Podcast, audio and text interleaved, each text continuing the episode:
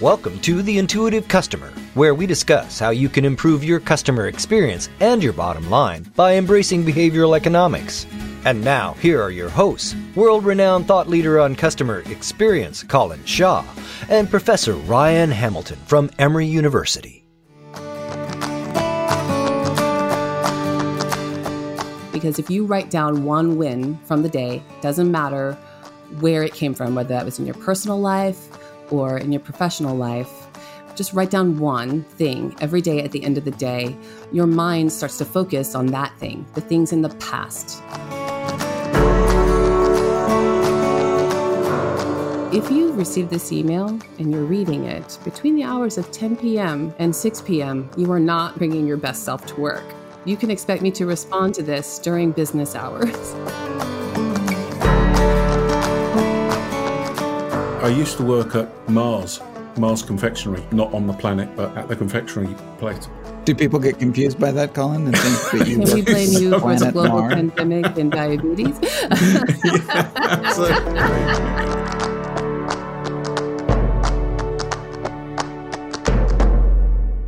So, Colin, you recently wrote a book, yes? I did. I did. It's called, well, could you tell me what it's called? Because last time I mentioned it to you, I got it wrong. That's right. Colin's not big hung up on titles, even when they're his own titles. The title of the book is Happy Employees Make Happy Customers. And uh, the thesis, if I can summarize it briefly, is essentially that customer experience exists within an ecosystem, and policies and procedures are not enough. If you really want to have great customer experiences, you need to look out for your employees. If they're happier, then they're going to provide better for your customers. So, that's easy to say, but we are living in exceptionally stressful times right now. And so I thought that it might be useful for us to, to have on the podcast an expert in dealing with stress and kind of coping and managing with that, because it has become such a, a more transparent part of our lives. We were talking even before we started recording here about the stresses associated with relying on technology in ways that we have not had to before to do our jobs, which was a problem because we had to to restart the recording of this podcast about four times um, because of technology issues. Yeah. So with that as a backdrop, I'd like to introduce you to uh, Doctor Carmen Mohan.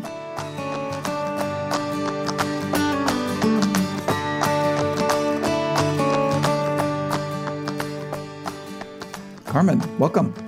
Such a pleasure to be here. Thanks for having me. Thank you. So, real brief introduction. Carmen is a doctor, medical doctor here in the Atlanta area. Uh, she's a doctor of internal medicine. And in addition to all of the, the usual like doctor stuff, she's also uh, started a practice called Hello Health, which is, I don't know, Carmen, I, you're going to correct me here if I uh, mischaracterize this, but it, it's almost a, a holistic service focused around wellness. So in addition to kind of the typical health screening and aspects, we're also dealing with kind of like mental health and nutrition and exercise. And how am I doing on, on characterizing that? We're a comprehensive executive health and well-being program. So we take care of leaders and their teams. Which is more or less what I said, just less articulate. um, so Carmen exists kind of in this intersection of health and wellness and leadership, and and coaching a lot of, of leaders and mentors about their own health. I just, I thought this would be a nice discussion that we could have. So Carmen is also a podcaster and talks about a lot of these topics and issues in more detail in her podcast, Hello Health Today. And so I, I thought we, it would be great to have her on and talk through some of this stuff. Welcome, Carmen. Looking forward to this. This is fabulous, Colin. It's good to meet you. And you, and you. Let's dive right in here, Carmen. Where do you start when talking to people about stress and wellness? Are there uh, certain like sources of stress that you, you tend to like kind of probe on first, or do you take a more holistic approach? Like, I, I'm super stressed out. What would be the, your opening to me? So listen. The first thing to know is that you are not alone. And so what usually happens, especially with leaders and other exceptional people, is that we feel alone in our own experience. And when we feel overwhelmed, we keep going, we push through it, and we make sure that the needs of others are being met. So that's the first thing to realize about what's going on. If you don't take a few deep breaths and step back from the situation, you will be prone to what I call marginal thinking. And so I've borrowed that actual, I guess, phrase from the business literature, where employers think around the margins of their own businesses rather than wiping the slate clean and coming to the problem with a clean slate. So when you can't figure out where to get started, it's usually because you're thinking quite marginally around systems you had in place that used to work, that are no longer working for you or are completely disrupted by what's going on. In this case, it is a global pandemic, so you can be forgiven. But wiping the slate clean, taking a few deep breaths and stepping back is the place to start almost every time. I was talking to somebody earlier today and I said, this is my first pandemic. I've never lived through one of these before. So I've, I don't know what to do. I know what more to do next time. I mean, I think to your point, Colin, that's important. No one has experience doing what we're doing. And that's, I guess, the challenge, isn't it? It's part of the stress levels is about uncertainty and not having to have dealt with, not dealing with this before. I mean, it's even worse than that. There's the grief involved in what we used to have that we completely took for granted. Right? It's the the things we missed that we have no time to process through because we really do have so many problems to solve. So the stress is being created beyond whatever's going on for you personally, beyond your own temperament.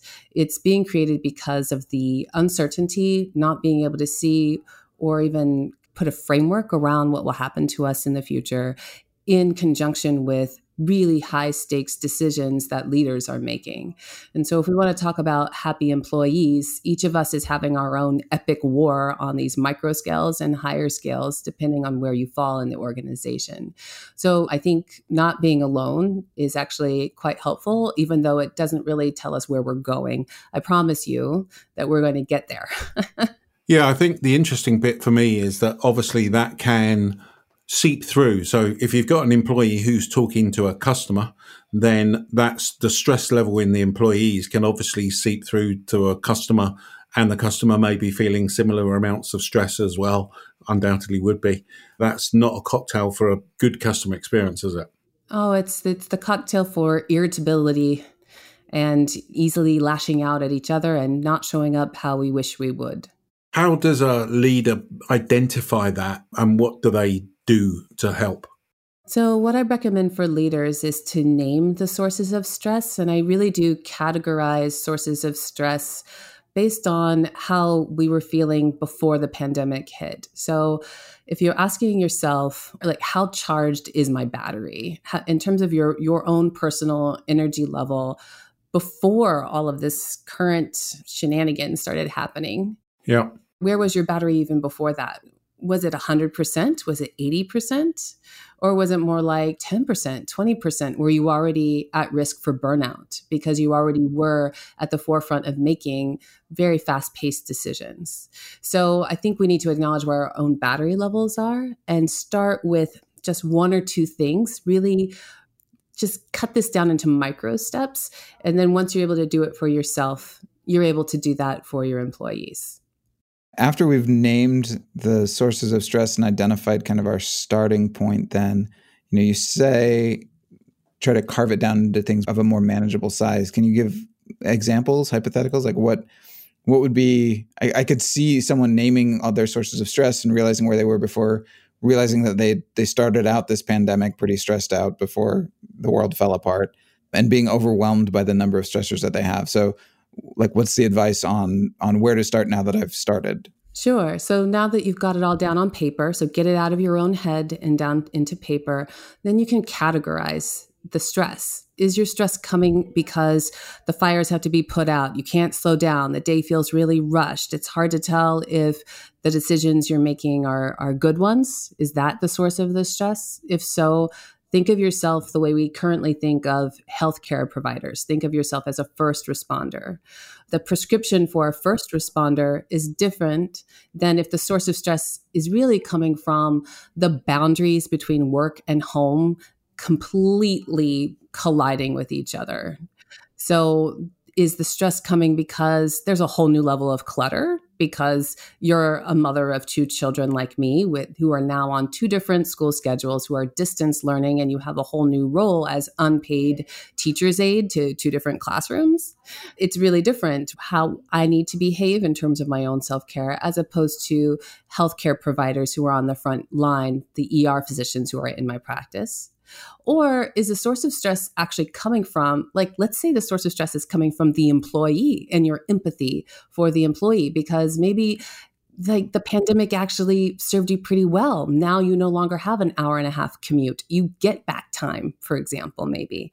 Maybe you actually like the solitary time it provides because you live by yourself and you're an introvert. So there are those people who feel really guilty that they're actually not that stressed. And the stress is coming from the empathy of other people going through really hard and scary times, maybe almost even survivor guilt. Yes. Yes, absolutely. So, I mean, it really does matter where the stress is coming from in terms of what I would prescribe for or recommend for somebody. Do you want me to go through that? Yeah, I'd love to hear that. Yeah, sounds good. So let's start with first responders then, because those are the people who maybe they were already feeling pretty low before the pandemic hit. And then this is just like a whole new level of stress. So I'm going to I'm going to interrupt you quickly here to point out to the listeners. So Colin and I harp on about the importance of segmentation and grouping your customers together so you can understand them. And listening to, to Carmen's podcast and, and listening to her talk about this stuff, she has taken a segmentation approach. So even though I didn't advise you to do this, Carmen, as a marketing professor, it's just warming my heart so much. So she's segmented out kind of the stress market. Like these are the different roles that people are in and the approaches that they take. Please continue. So we've got our first responders. That's actually one of your kind of segments or roles. Yes? Sure. Absolutely. So I'm, I love it that I'm doing something right, Ryan. Oh, yeah.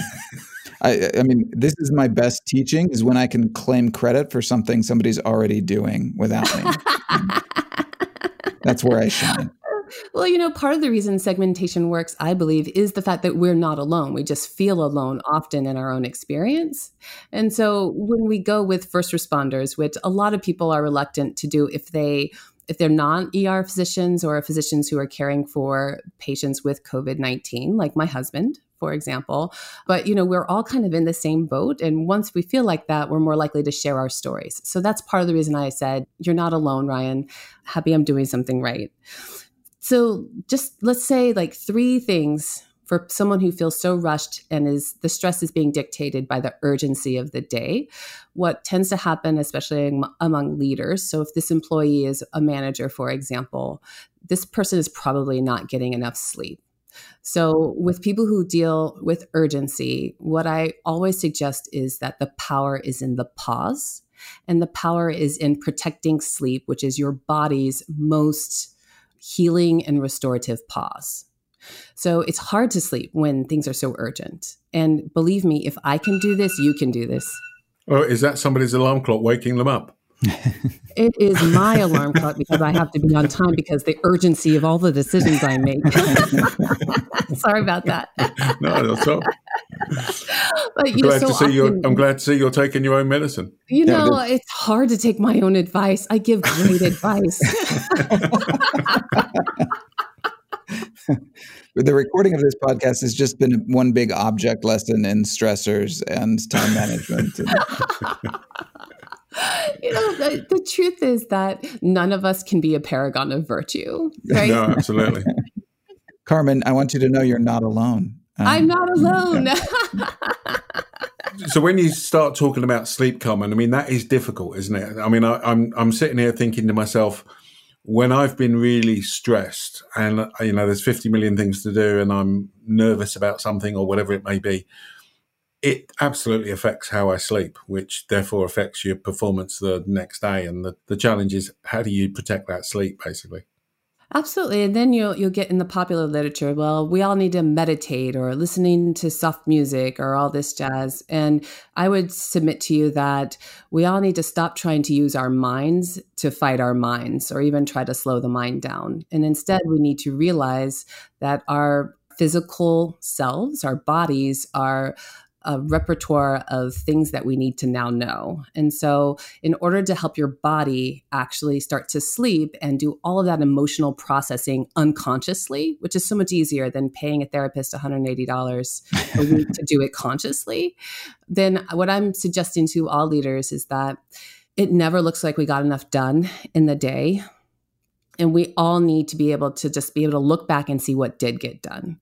Because the mountain of problems is always bigger than what we feel we got done. And so we do all need to kind of shift our mindsets towards the positive intentionally so that we can start to calm down. Because if you write down one win from the day, doesn't matter where it came from, whether that was in your personal life or in your professional life, just write down one thing every day. At the end of the day, your mind starts to focus on that thing, the things in the past.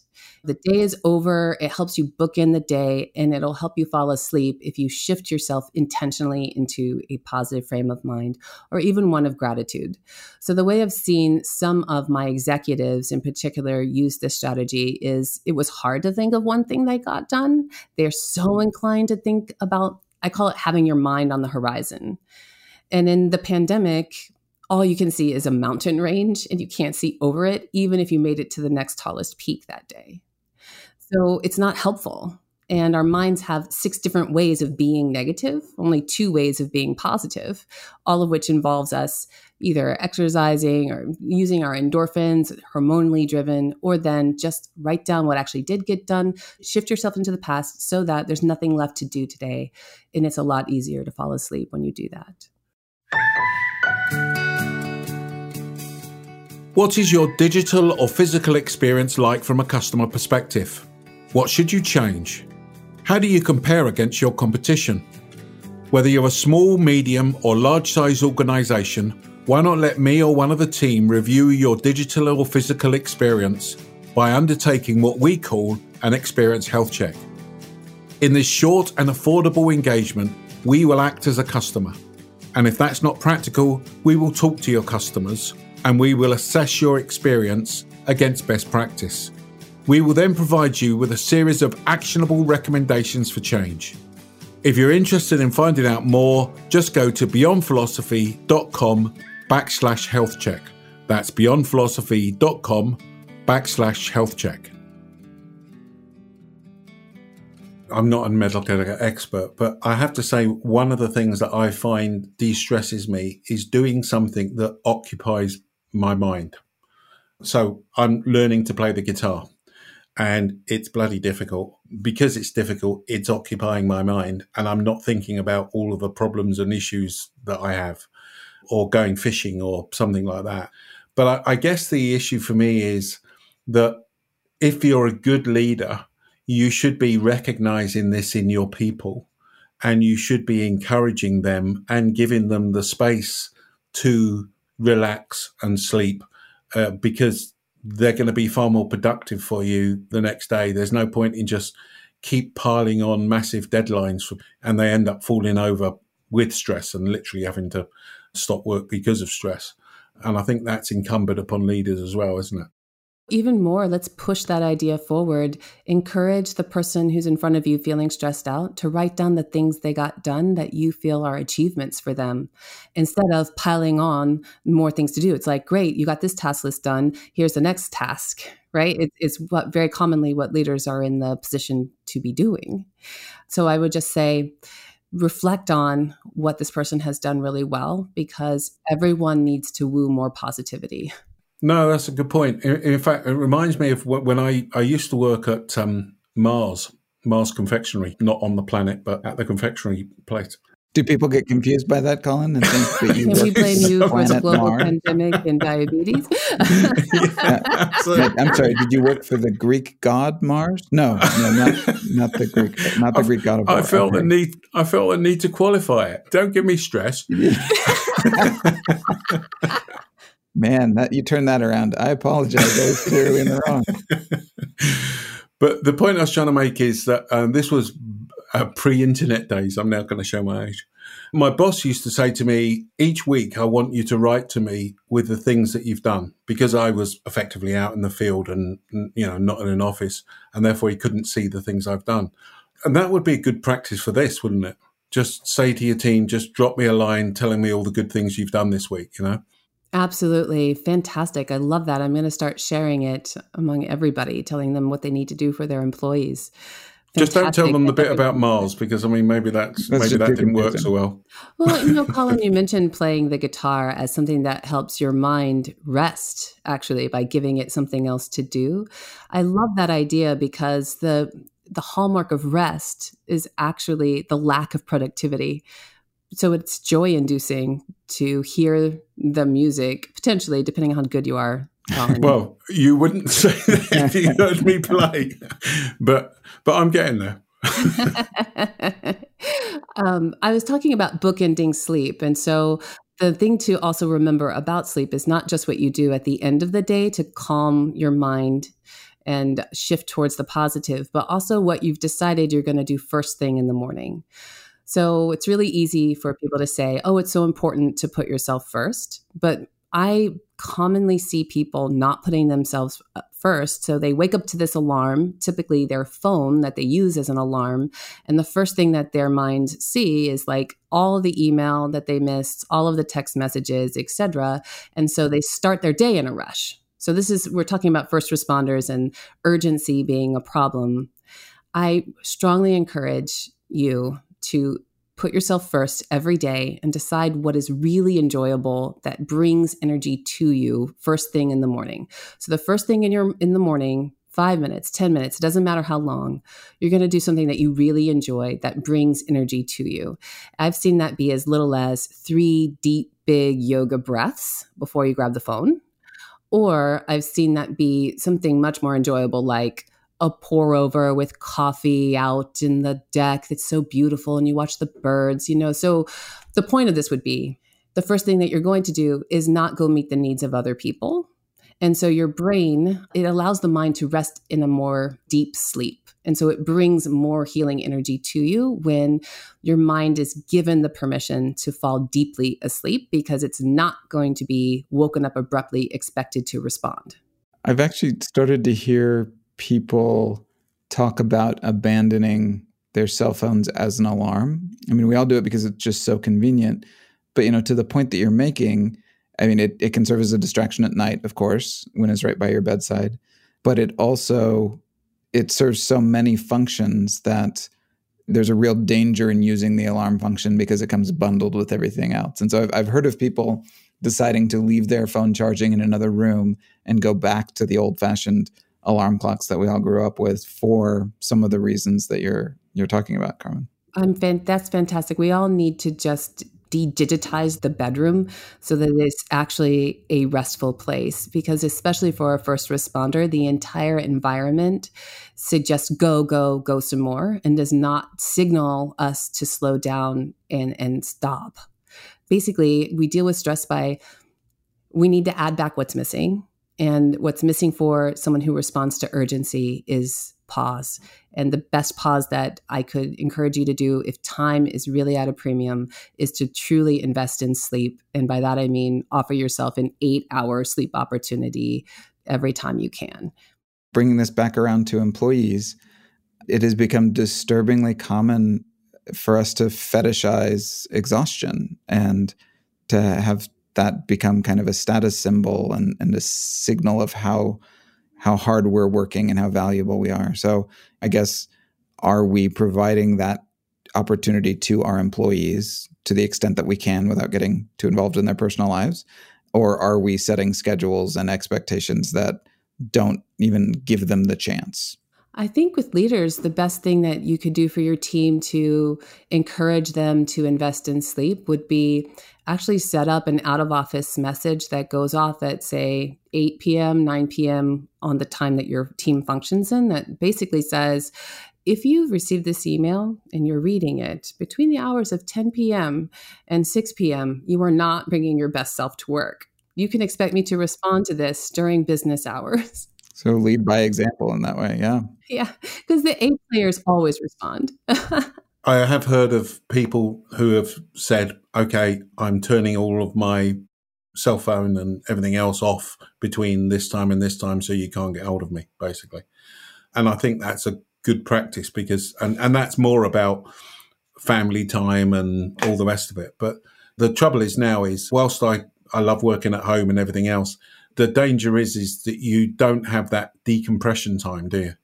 When I used to travel into London back in the day, you'd go on the train and that was a sort of a bit of a decompression time. But now the great thing is I'm working at home. The the bad news is I'm working at home, and you can work anywhere, basically.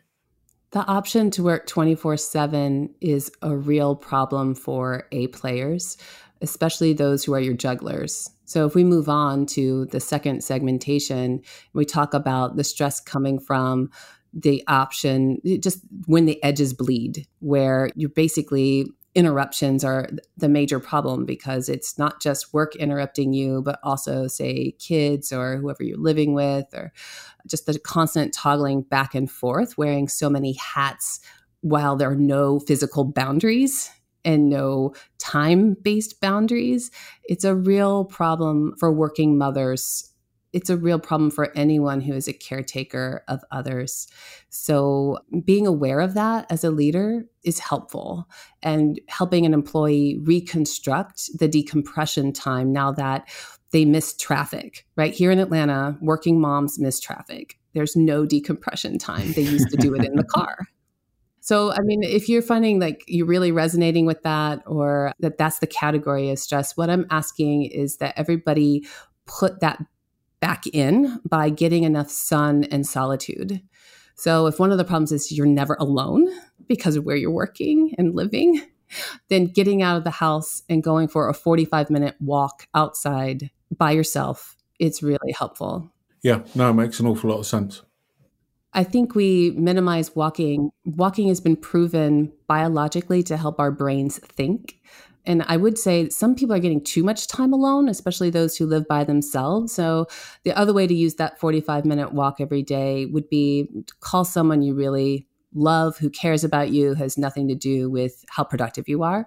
That breaks the solitude that you actually don't need. No, good point. There's one more segment, which is people who are weather vanes. So let's say the sources of stress are actually the stress of others. So you're a really empathetic person. Your own life is going well, but you have kind of this survivor guilt idea going on. In that case, that is where I recommend that you start to invest in things that help you be in the present, as opposed to thinking about the past and having the time to grieve it, or looking to the future, which seems so uncertain. And so the idea there is just to practice being in the now, where things are pretty good. So things that help us do that are journaling, especially stream of consciousness journaling, yoga, meditation, even stretching our bodies out, help our bodies, help our minds. Does that sort of encompass, I've not done this, but does that encompass mindfulness? Absolutely. Mindfulness helps us practice being in the here and now. What I'm suggesting to everyone is that these are sequential steps that add on. So if you're overwhelmed, you're going to protect your sleep by bookending sleep. If you are a juggler and it's, you're being constantly interrupted, you're going to replace that walk onto your schedule every day. And if things are coming from not being in the here and now, mindfulness is very helpful. Right. One last question from me.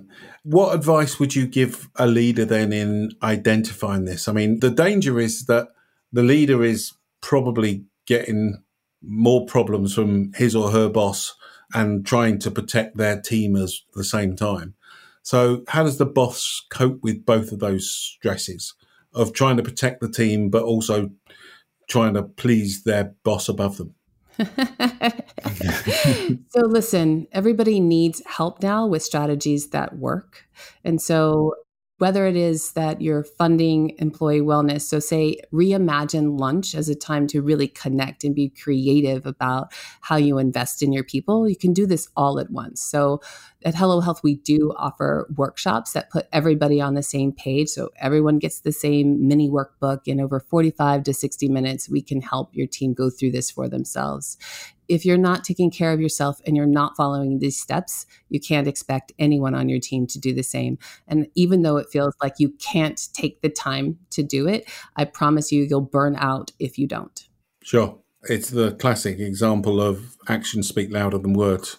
You can, oh, yeah. you can tell and, people you know, to do this, but yeah. if they don't see you doing it as well, then they don't think it's real, basically. I'm an internal medicine physician, so I see the consequences of not taking this advice in my clinic every day. Let's just, just say you have to please your boss. Your boss is going to be quite displeased if you cannot continue producing fantastic work. Sure. No, I, I totally agree.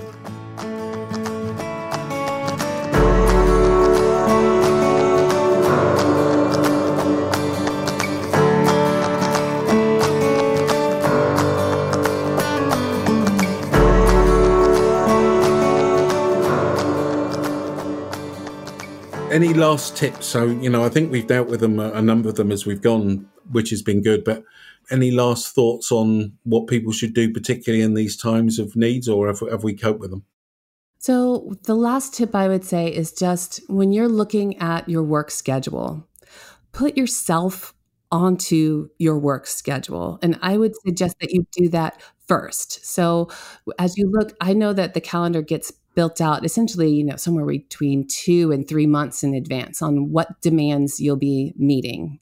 So look inside that time and put yourself on it, put the pauses on it before you allow other people to use your time, because your time is the most valuable resource. And if you don't make time for yourself, you will never be included. Yeah, no, good piece of advice. Ryan, anything you want to add? I was going to ask Carmen about advice specifically dealing with troublesome podcast co-hosts and the stress that they're calling. Maybe we can handle that offline. Colin, you, you are later. Kind of a menace. Um, I know. Yeah, we don't, we don't have a lot of time uh, left. Well, so you certainly you don't have enough time to deal with that one, mate. Yeah. I'll tell you that for nothing. No, this was really helpful. So I, Carmen has all kinds of information, and she's generously agreed to give us some P D Fs, some printouts that we'll post to the blog and, and to other places so that people can access more information about this.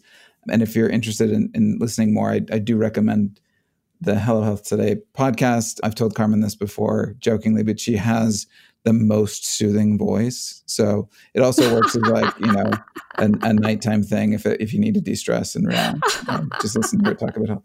I mean, in, in terms of like takeaways, it struck me as we were talking today that there's a lot of platitudes that we can drop about, you know, taking care of your employees and and how all of these things are interconnected and matter.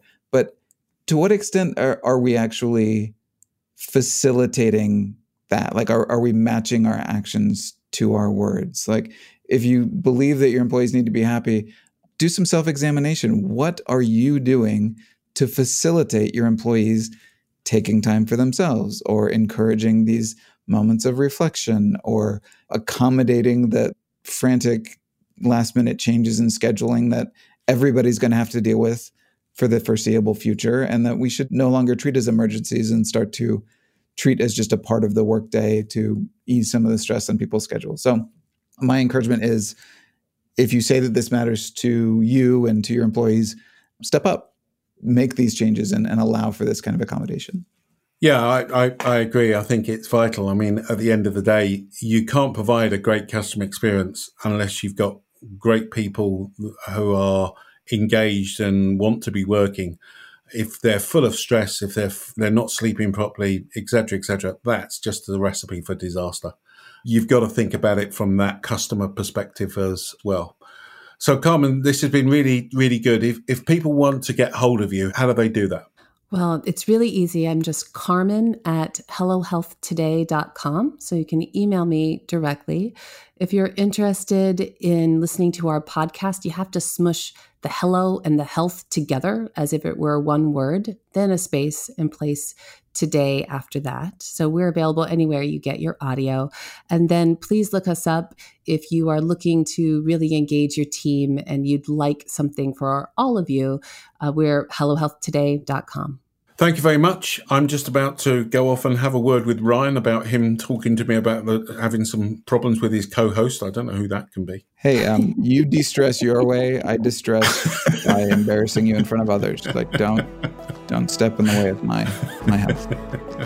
Thanks a lot. Good. All right, everybody. Nice talking to you. Talk to you next week. Cheers.